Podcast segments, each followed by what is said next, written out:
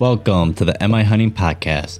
This episode gonna be giving an update on my season so far and talking in-season scouting.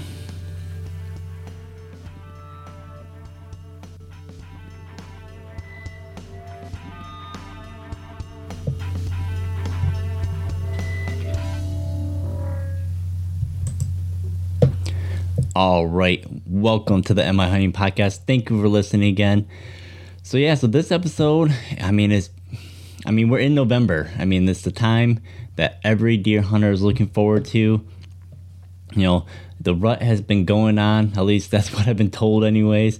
Uh, I've been having one heck of a season so far, where I've been really, you know, swinging and missing really throughout most of the season, if not primarily in this late season where I had yeah, I've really been struggling apparently over the past couple of years of getting on deer during the early part of the season. So I've been relying more so on the later part, so late in, late October and into November. Even this year, I've been struggling to get on uh, any deer. So I've yet to lay eyes on a single uh, buck that I would be considered to be a shooter. And and it's not for lack of trying. I mean, I've got areas that do have some really good bucks, uh, primarily one that I've been really focusing on, but I've yet to be able to, you know, get into, you know, the swing of it where I'm actually, you know, sitting the same time that these bucks are coming through. Now, a few weeks back, I did manage to harvest a doe down at the private piece I hunt. So that, again, sitting over the food plot, knowing that that was going to be a hot commodity for the evening hunt end up sitting in there. Did have some smaller year and a half old bucks come out, and then a group of does as well that came out a little bit later after the bucks took off. Group of four came out with a couple fawns, and uh, I think even a button buck was with them there. They came across from the food plot all the way over to my side where I was sitting in my blind. Put a 20 yard shot on her, and you know that ended up kind of working out to where I end up. Uh, if you remember episode with Calvin Dennis, who's a uh, a tracker with his dog. He actually, um, I just gotten done doing an interview with him uh, a couple days prior, and ended up having to give him a call. So essentially, what ended up happening is the doe came in. It was about 22, 23 yards. Put a shot on her, and ultimately, you know, I wasn't able to exactly determine what the point of impact was when she was running away, I saw the backside where the shot looked a bit back. You know, I did see some blood coming out, but it was very slow. Definitely looked like part liver. So end up having to give him a call. Now, a couple things with that. So the, the doe was slightly quartering to me. So I knew that I was going to get a little bit further back. So I tried hugging that shoulder. But you know, basically, even at 20, the 20 yards I have, I shoot a very large, you know, three and a half inch uh, orange vane. I also run lighted nocks, and even with that, I didn't see where the point of impact. I didn't even see my nock. You know, essentially, I I didn't see where the arrow hit. Now, part of that was, uh, I think, partially by the design or my choice of broadhead. So, I basically went with a very heavy. Uh, uh, three blade that has an inch and eighth cut. So I'll show it to you here. So essentially, this is the broadhead. So as you can see, it's got a very steep angle for the blades. Hold that still there. Again, 200 grain, and this is a solid one piece. Uh, again, from Vantage Point Archery, you know, I've started using their heads this year. So this is the one that I had on my arrow setup at initially. And what ended up happening was on the on the shot, basically I ended up getting in between two different ribs. So I shot in between the ribs, and on the backside, I clipped one rib, but I didn't actually cut all the way through it. Just clipped it. So basically, uh, the arrow that I was shooting with this broadhead. Now again, my total arrow weight is about 580 grains. So basically, this you know that arrow met zero resistance aside from soft tissue um, all the way through the deer. So you know basically I found the arrow you know, buried in the dirt. I didn't even know where my arrow was initially until I had to do a little bit of scouring and found it, you know, buried in the dirt into the into the plants of the food plot there. So ultimately, didn't know the point of impact. Saw that the exit hole was back, you know, showing liver, which indicated that I was going to have to wait it out to recover her. It started to rain as well, so I had that going against me. At the point of impact, you know, there was blood at the site, but there was no, you know, sign of any blood uh, outside of that initial impact zone. With that, gave Calvin a call, told him, you know, kind of where I thought the impact was, where the exit hole was, you know, how she took off, the direction she took off. Ultimately, we decided that it was best to let her sit. You know, anticipating that it was a liver shot, she's going to need several hours. You know, ultimately, it would have came out to about six to eight hours. It would have put us at like three, four in the morning by the time uh, we got out there. So ultimately, we decided to go out there next morning. Picked up the track right at the point of impact, and Willow, his dog, I mean, she took off like she had no question about where that deer went. You know, she stuck her nose right in the track where that deer was standing and immediately took off to the direction she she went. Now she did end up going down a different trail than what the, the deer ended up going with. And, and Calvin explained to me that basically that was the downwind side of that trail. So basically Willow was trying to, you know, get in a spot where she was going to pick up as much of the scent as, as she could, following downwind of where the deer actually was. Sure enough, you know, we actually traveled about 180, 190 yards total uh, with the dog but ultimately the deer had made it about 130 yards um, off the food plot, piled up, had probably been dead for quite a while because uh, the coyotes ended up getting the back end of her, so lost uh, essentially both hind ends and part of the backstrap and whatnot. But you know, it was one of those deals where I didn't have good sign of you know being able to maintain the track on her. So you know, basically without knowing exactly how or exact my, my exact shot placement was and no blood to follow. You know, I think it ultimately made the right call to back out and and wait it out until you know Calvin could come and assist. You know, basically I would have been going in just you know based on what the direction of the travel was of the deer, and that was about it for sign until you know potentially until I just stumbled upon the deer or found a bed or something like that. So ultimately, we got the deer out, and as I started um, getting her gutted out and whatnot, did a bit of an autopsy, and sure enough, the shot was a little bit better uh, than we thought. Initially, it was a little bit back, it was a little high, but you know, looking at the the organs and whatnot, ended up clipping both, or essentially getting both uh, both lungs, hit the back of both lungs, and then clipped the liver as well. So uh, we you know, Kevin wasn't wrong when he said that it was liver. And he even said that a lot of times if you go through the liver, even after you've gone through, you know, lung and whatnot, that you're going to pick up a lot of that material from the liver and it's going to hide some of the other, hide some of the other sign from, uh, from the rest of the deer. So, and then after I got the deer taken care of, I did backtrack uh, what essentially looked like what was the trail that she took. And, you know, it was kind of, uh, you know, it was, it was a good learning learning experience, and I learned a little bit more about you know after knowing exactly how the shot went, you know what the shot placement looked like, what the internal damage was on the deer. You know, ultimately, I could have probably gone after that deer right away, um, based on the actual, you know, what the actual shot was and how far the deer made it off to. But you know, at the time, not knowing, like I said, about the actual shot placement and not having any good blood to follow, I mean, even walking it the next day, there was, you know, most of the blood was washed away, but it would have been tough to find uh, any blood anyways because there's most of it was still probably most of it was still in the chest cavity, being that higher uh, higher shot on the on the body. A lot of the blood pooled up inside inside the deer and wasn't spraying out like like you would like to see uh, for a good blood trail. And the only other blood that I really did find is that it, she, it looks like she did bump into a tree and some of it got on the side of the tree there. So it's a pretty good spot on the tree. But outside of that, again, not any significant blood. Uh, you know, even through going through the thicker cover. So, big thanks to Calvin for coming out and you know putting some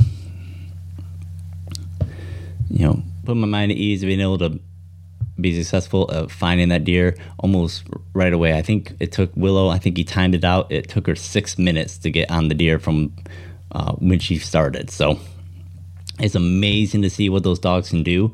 And even after the significant rain that we got, she, I mean, she was on it. She, she was almost at the point where we had to kind of jog behind her just to keep up. So, you know, having that resource, having someone available, especially if you have to wait it out or if you're unsure about how far the deer made it, or if you got spotty sign and you don't want to start you know, have to rely on grid searching and just trying to stumble upon the deer by chance. Calling in a dog tracker uh, is just going to be another great resource to help you if you do need help recovering your deer. So after that, uh, you know, with that broadhead, you know, with it being the inch and eighth cut, you know, there is a little bit to be said about if, you know, if I had a bigger cut, would it had developed more of a blood trail?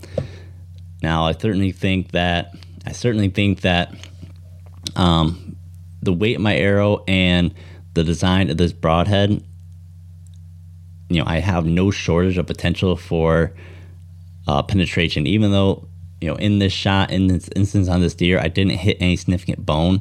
The fact that it basically flew through her as if it, if she wasn't even there, is a strong indication that, you know, with the design of this broadhead, and you know, if I would have had a little bit better shot placement, you know, if I would have got more into that vital V or hugged that shoulder, gotten into that shoulder a little bit better, um, closer to the heart, that I probably would have had. You know, I got a feeling that the deer probably wouldn't have even made it off as nearly as far, and I probably would have had a lot easier blood trailing as well.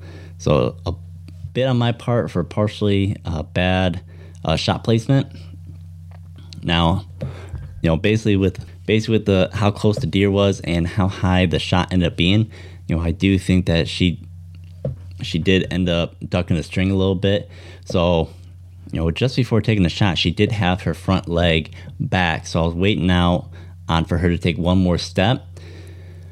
But one thing I didn't think about in the moment was that you know, she was she had her head down and eating and I had I wish I would have thought about it because you know, I just it was fresh in my mind uh, only a few days prior where I was watching a video from uh, Dr. Grant Wood about talking about when to shoot or you know basically how a deer drops. So they notice a significant difference when a deer has its head up compared to when it has its head down. So when it has its head down, you know, basically is able to you know drop and spring load into those spring load into those uh, that lunge a little bit. So basically, it drops down, loads up those muscles on the legs.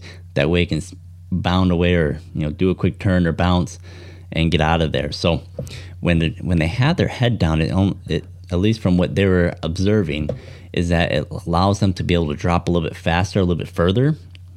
Whereas compared to if they have their head up, then they can't usually basically, you know, as they they already have their head up, so it's harder for them to drop down to be able to spin out of it when they have their head down, basically they're saying as as their shoulders drop, their head raises up, and then they can able to you know bolt out of there a little bit easier. So I do think that that doe did drop a little bit, and basically I think that's partially what could have happened when the the shot ended up higher than I had, or basically my endpoint was. But you know what? Again, it comes down to that's deer hunting. You know, things happen. I could have just botched a shot a little bit and you know had ended up hitting higher than I aimed, even if that deer hadn't hadn't uh, dropped. So it was a good learning experience. Got some meat in the freezer, even though I lost some of it because of the coyotes, but but that's how it goes. So, in speaking of deer harvest, you know, I wanted to touch base on this a little bit. So, you know, as most of everyone knows, um, if not everyone should know at this point, that the DNR has started a mandatory reporting of deer harvest. So again, that's primarily the thing that is done is online and whatnot. So with that deer, you know, with that deer, I was I did uh, go through that registration process. And, you know, it's pretty simple. You know, one thing I know that a lot of people got hung up on is about the uh, the exact location of the deer harvest that uh, you know people are noticing they're making comment on especially on social media about the about why the DNR needed to know the exact location. Well basically what it comes down to is that especially if you're doing it on your phone you know one of the easiest ways to pinpoint a location is to go off your GPS so if you're doing anything if you're if you're doing scouting if you're you know basically looking for directions if you're you know looking for a you know looking for a restaurant nearby or something like that. It's your the easiest way to pinpoint where you are and how to get directions to anything is through your phone gps so that's it seems like what's going on in regards to the reporting. That's why it's using the exact location. Now you know going through that it basically asks you a lot of the same questions you would on the typical survey or if you would go on and taking your deer to a check station. So you know age of the deer sex you know, that type of thing. You know, if it was a buck, I'm sure they're going to ask you a number of points and everything like that. But aside from that, they don't get into too much detail. And then, so the next thing I want to do is actually take, you know, take a look at the at the actual uh, harvest report. So that's actually up to date. Uh, basically, it's you know real time essentially for the most part. So with this, you know, again, I'm gonna do some imagery uh, from here on out throughout the most of the podcast. So if you know, I'm gonna try to explain it as best I can in detail for those who are just listening. But if you want to take a look at the imagery or see what I'm looking at as well, I'll also link the the harvest report or how you get to the harvest report as well, so you can take a look at yourself. You know, basically, so what we're looking at with it is it does a breakdown of of the harvest. So it really is not going to be as detailed as even what the questionnaires tell you.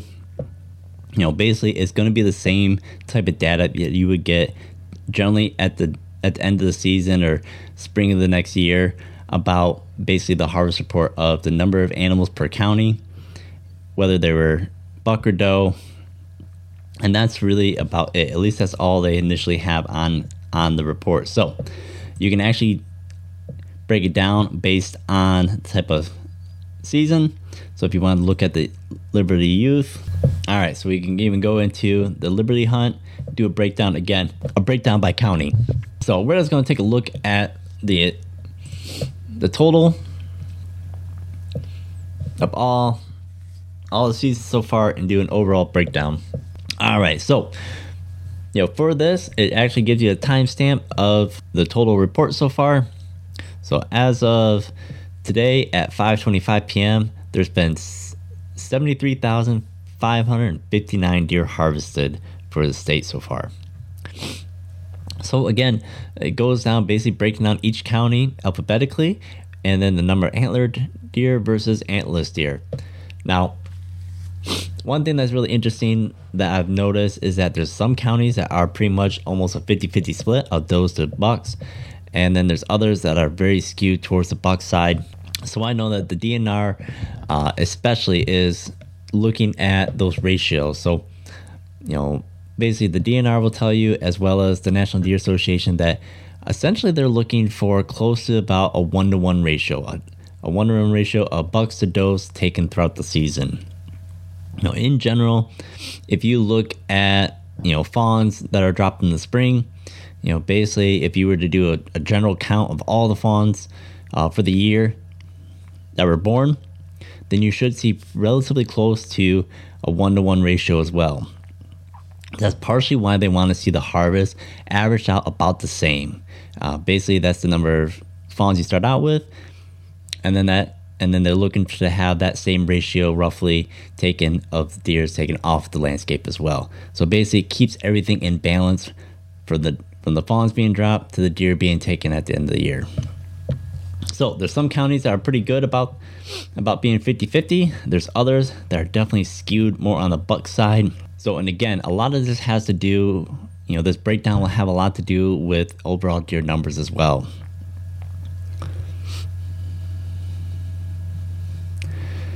So, and in general, too, a lot of these areas that have much higher, you know, harvest reports or harvest reported are definitely going to be areas that are known to have a higher population of deer as well.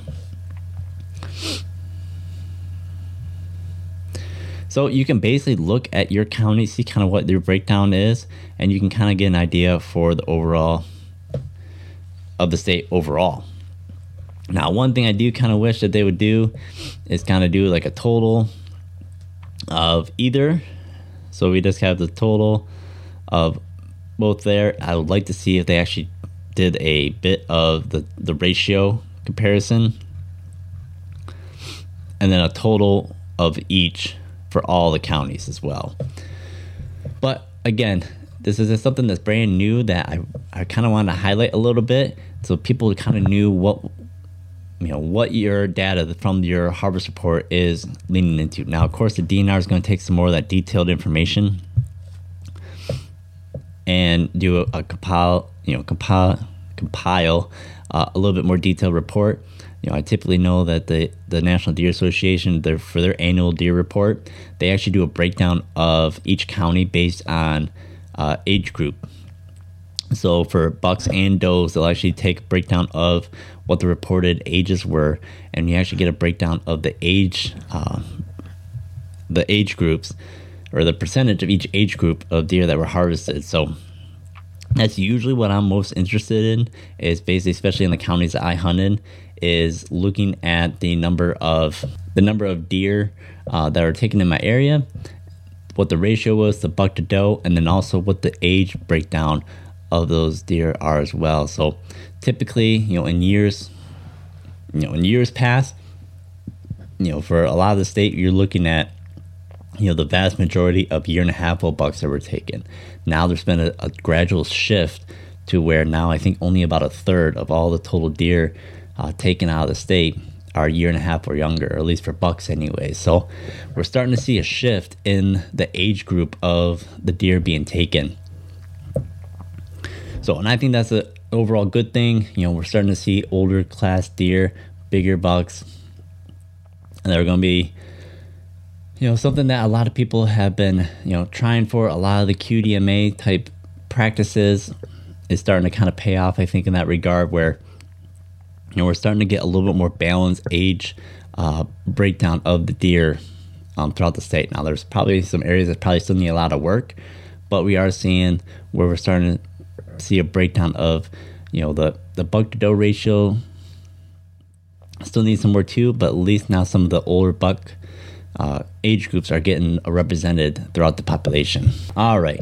So, as I said before, I've been struggling with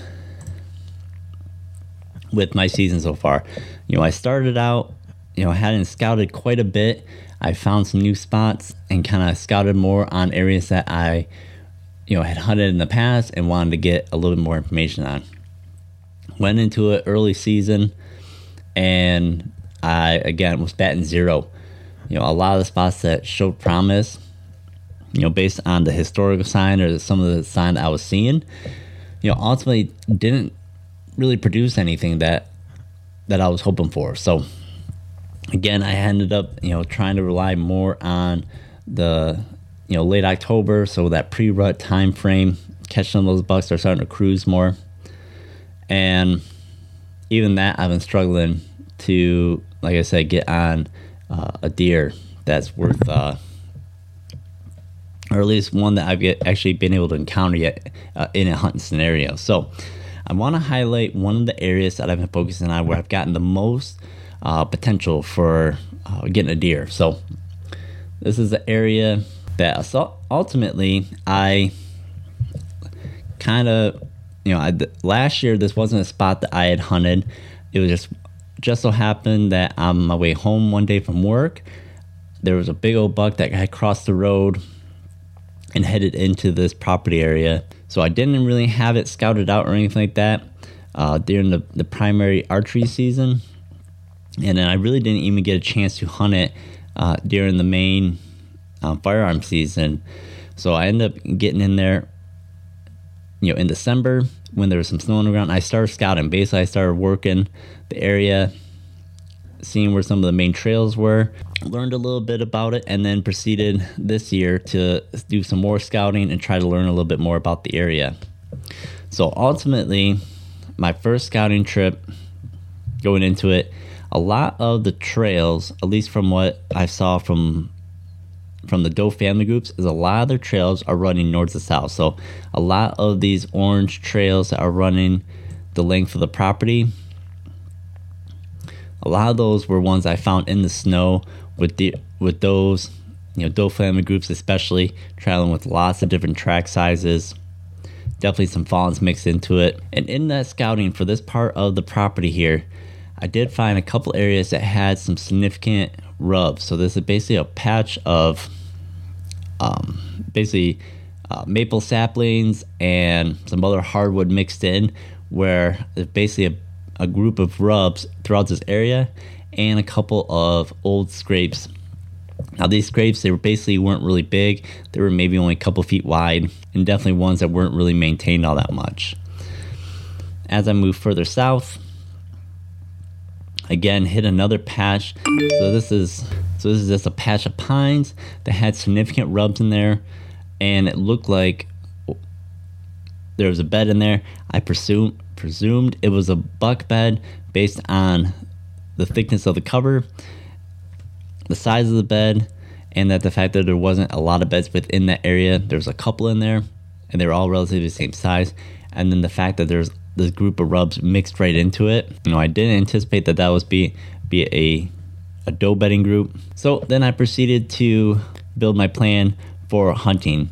So essentially, what I started out with initially with my plan is to try to come in from the south. So anything with a north wind, come in here, and I really focus on this part up here initially. So basically, my plan was to come up through here and get into this little patch of pines next to these hardwoods and catch anything that was coming through. So, so what I ended up doing is I did end up putting a couple trail cameras in. So I threw one trail camera on this scrape here, and then I threw another one down further down here a little bit later, actually in season here. So we'll go back up here and focus on primary spot. So again, this is an area where I saw primarily a lot of the does traveling north and south. And then after I placed this camera, you know, I basically put it on that scrape that I had found the year before.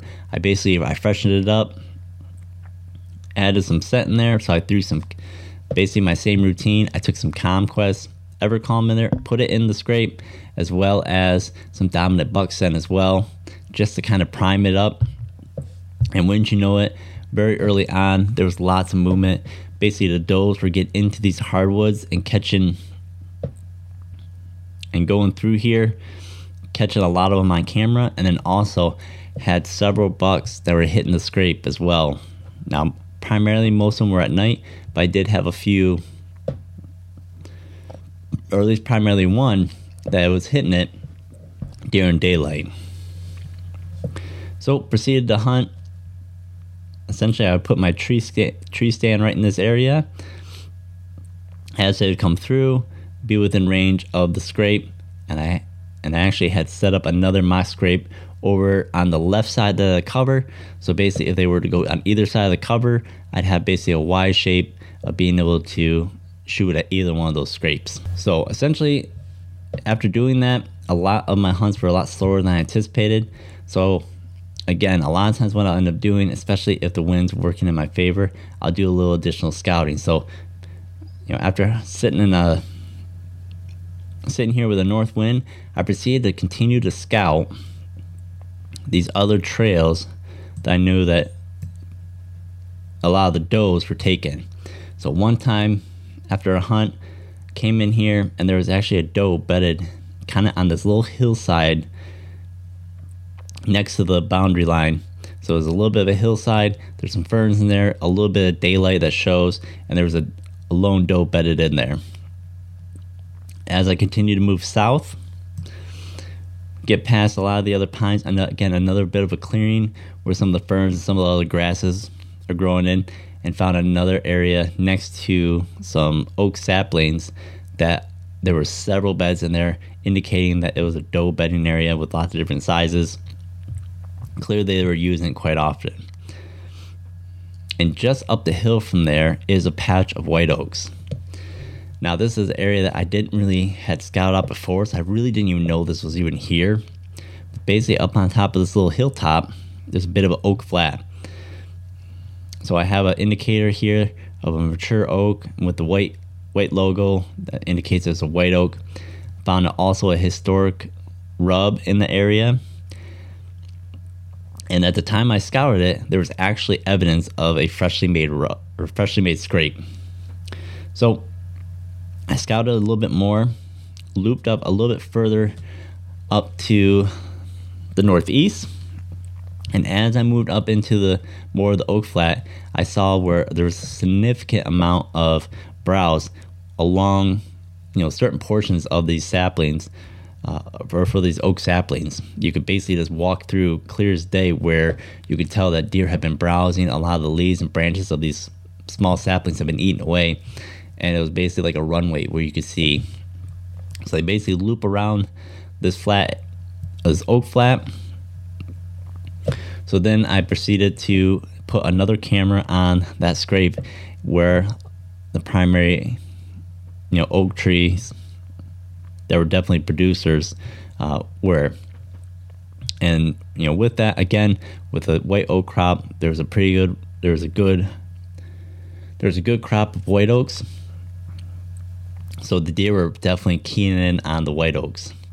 So definitely, as soon as I got the camera, again, right away, started getting pictures of those hitting hitting those acorns. You know, early morning, in the evening as well. And then sure enough, got the additional pitchers of bucks that are hitting that area as well, basically cruising in there. I imagine feeding on some of the acorns and then definitely hitting that freshed up scrape that I added some additional scent to. So now I've pinpointed another spot that I want to hunt. So I end up determining that because I'm further south, I want to focus more around this other area that had you know some additional food source and definitely some increased uh, deer movement. So I proceeded to come up with a new access point, found a new tree to set up in that was basically within range of that oak tree as well as that scrape as well. I did have basically a low point where off the hilltop I could see down into the ferns and down across the property about another good 80 80 yards or so so I could see if there's any additional travel north and south going past my location.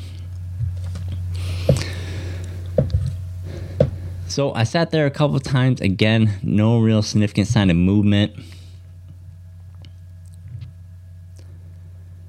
I did end up encountering some additional hunting pressure that was more or less hunting the same area. So I ended up kind of backing out of that area and trying to come up with a new game plan. So from there, my game plan was to try to get at that location from the north still. So instead of coming down from the south where I knew that other hunter was potentially going to come in from, I proceeded to come from the north with a new access route.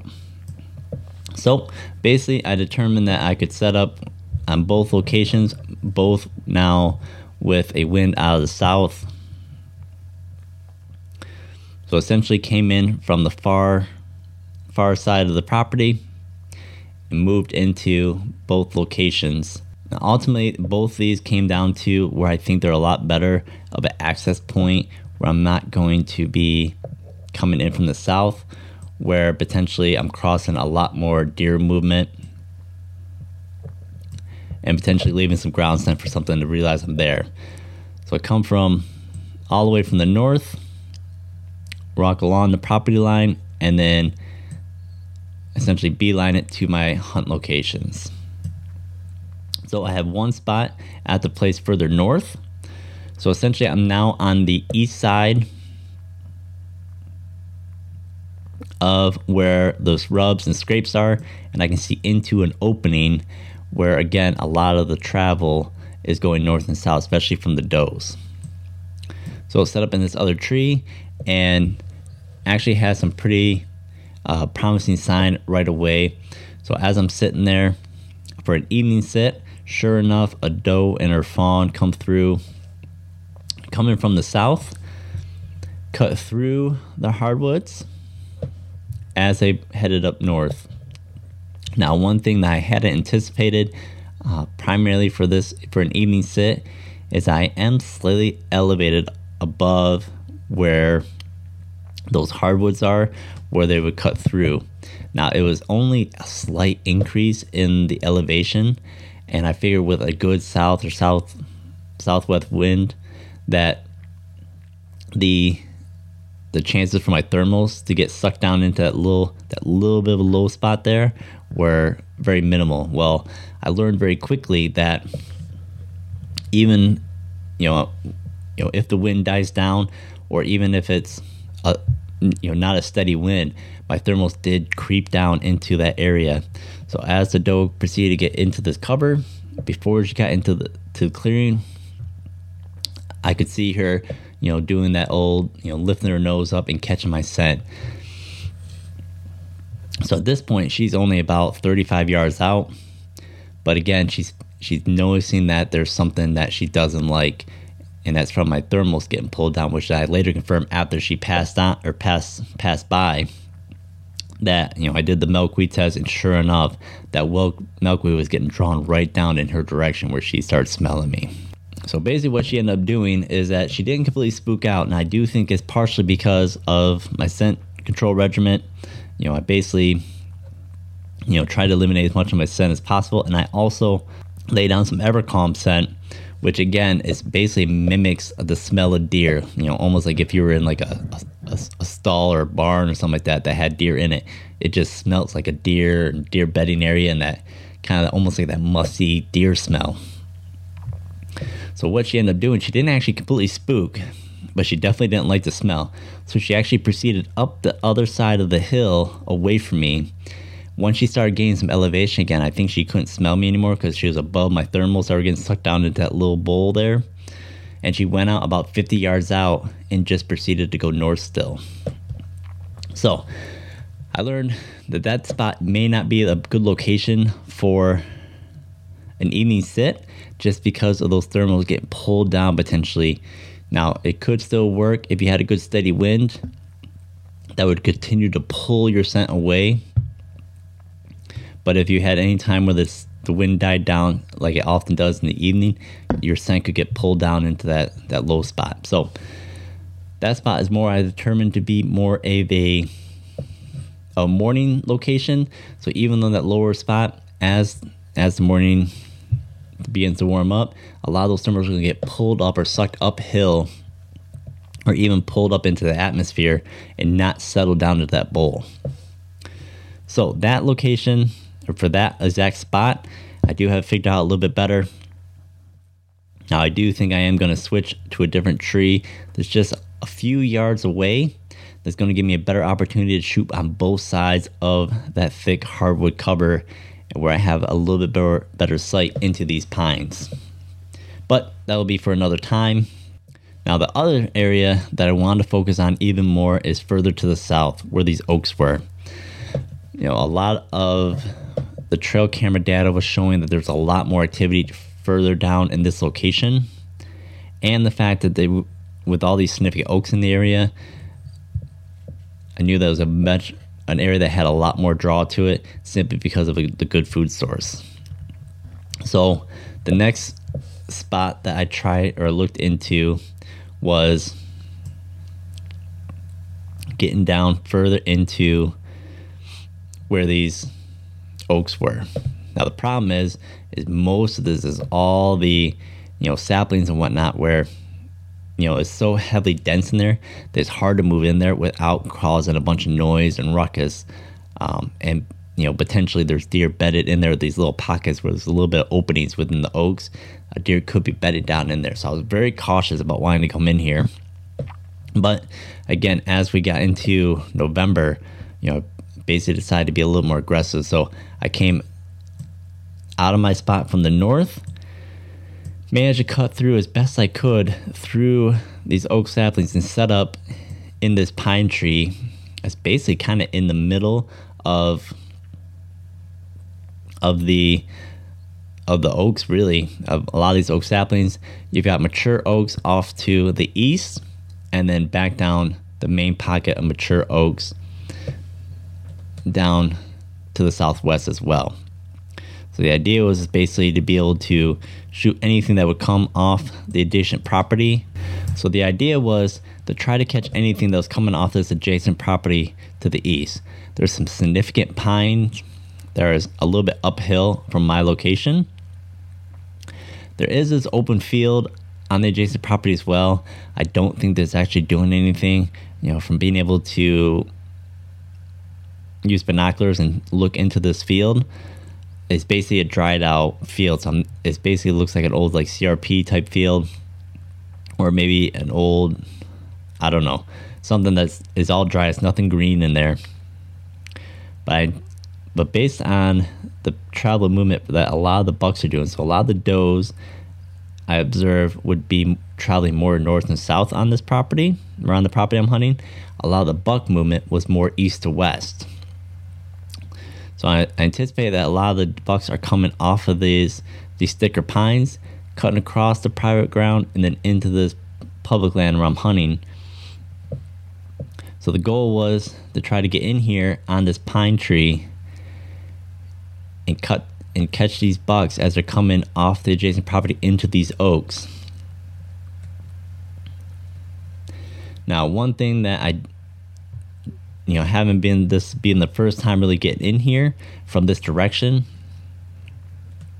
I didn't really anticipate that based on where I had my camera and the angle where the deer were actually approaching after doing some further analysis of the pictures, the deer were actually coming out further to the north on this main trail instead of coming down in front from the south where I had initially thought the, the bucks would be primarily coming from. So I realized after scouting it one more time and looking at my pictures again that these bucks are cutting up and going north of this tree. So me coming in with anything with a south wind, these bucks would get downwind of me. So especially if they were coming through from the east and coming from the east heading to the southwest, they were cutting behind me and potentially going to catch my wind. And with this thicker cover that's behind me, I wouldn't have even seen the buck before they even catch wind of me. Probably bug out without me even knowing.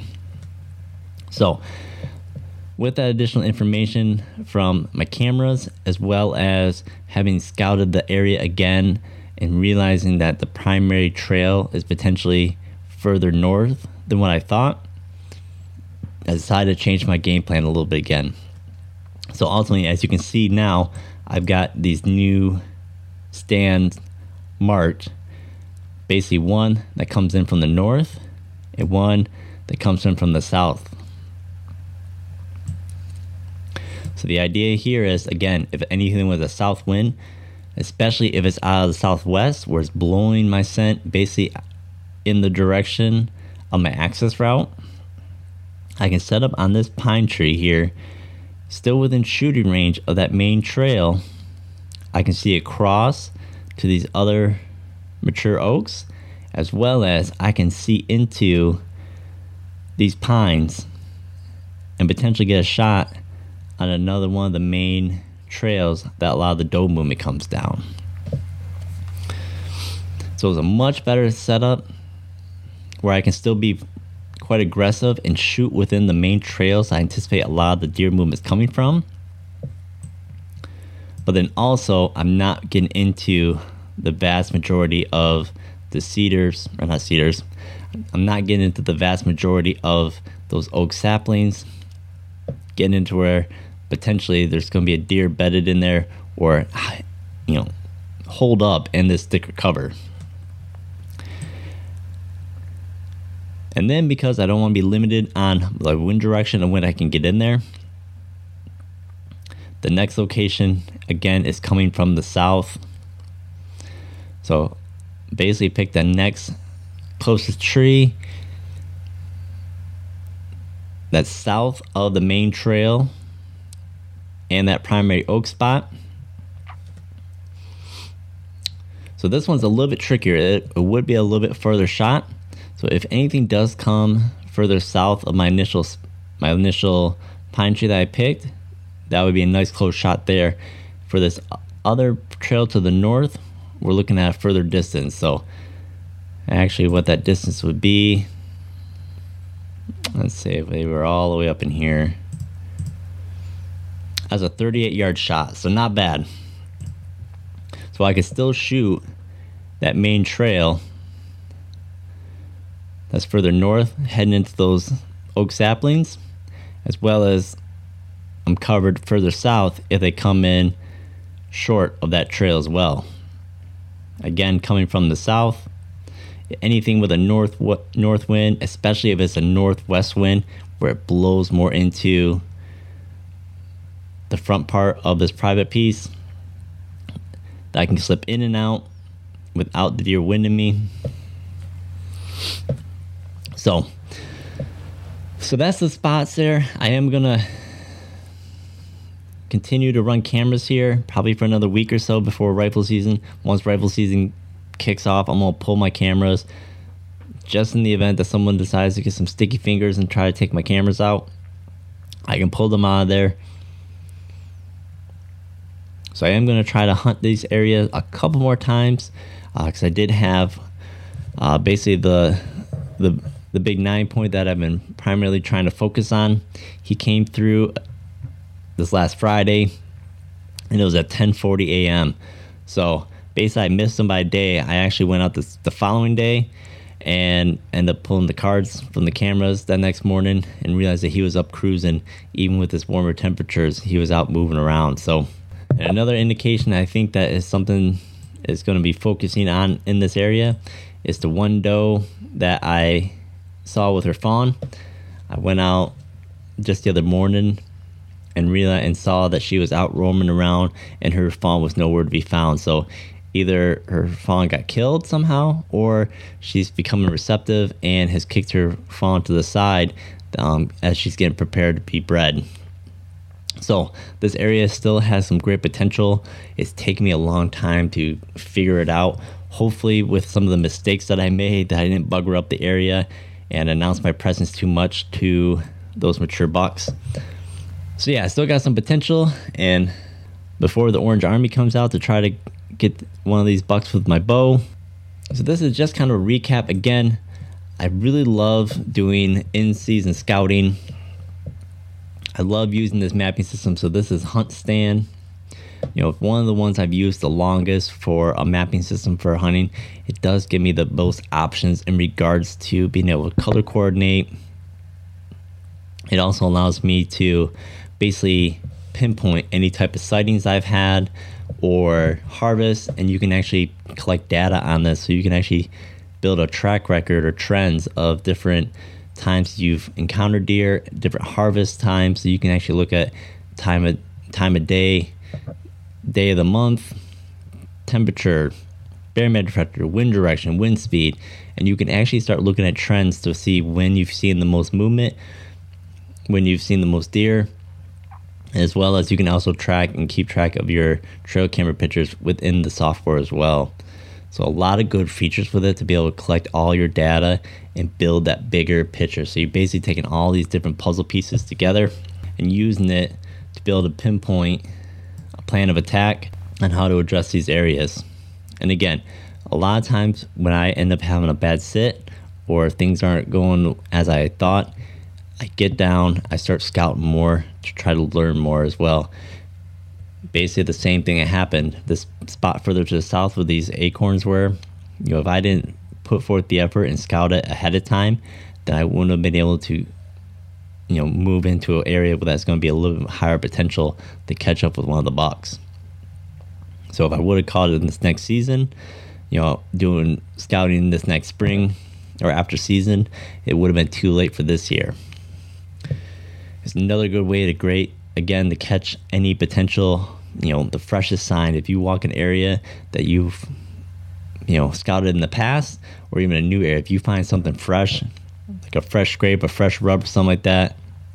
Or especially a fresh food source um, that's really hot you know that's the time to move into it and try to capitalize. So you know with this i'm trying to get this area figured out. I'm trying to get these bucks figured out. You know i am i am you know catching on to the fact that i'm trying to punch above my weight class when trying to go after some of these more mature bucks.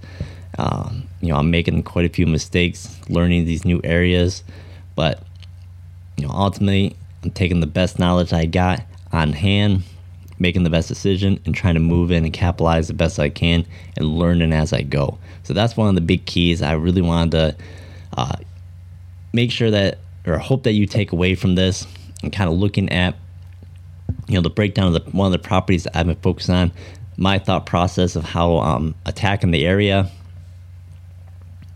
and some of the resources I use to keep track of it all as well. So, with that, you know, I went on a little long, kind of bounced around a little bit about some of my ideas. Hopefully, you're able to follow along. Uh, if you're just listening, again, if you wanted to have the visual of what I was talking about, you know, head on over to my YouTube channel or head on over to Rumble. Again, that's MI Hunting Podcast and you can actually watch the video and look at the actual mapping that I was talking about to get a better idea of what I'm, you know, the lay of the land of what I'm looking at as well. So, again, it is the first week of November right now. You know, the rut is still going on. I've gotten, like I said, I've gotten pictures of bucks cruising in the middle of the day, even though I haven't been able to catch up with any of them yet. They are up on their feet, they are cruising. So now's the time to start stay a little bit longer in the stand. And again, this is the time of year where even if you're not seeing deer, if there's no action in you, it can change in a heartbeat. I hope that you're able to get out there. We do have a cold front moving in. Well, a bit of a cold front, anyways. We're going to get about 10 degree drop here in the next few days. So hopefully, again, that helps us with that daytime movement, gets those bucks feeling a little more frisky, wanting to run around during the daytime. So I hope you have a chance to get out there over the next week or so before the, again before rifle season starts. And with that, this is a wrap. So as always, get out there, be safe, and have fun.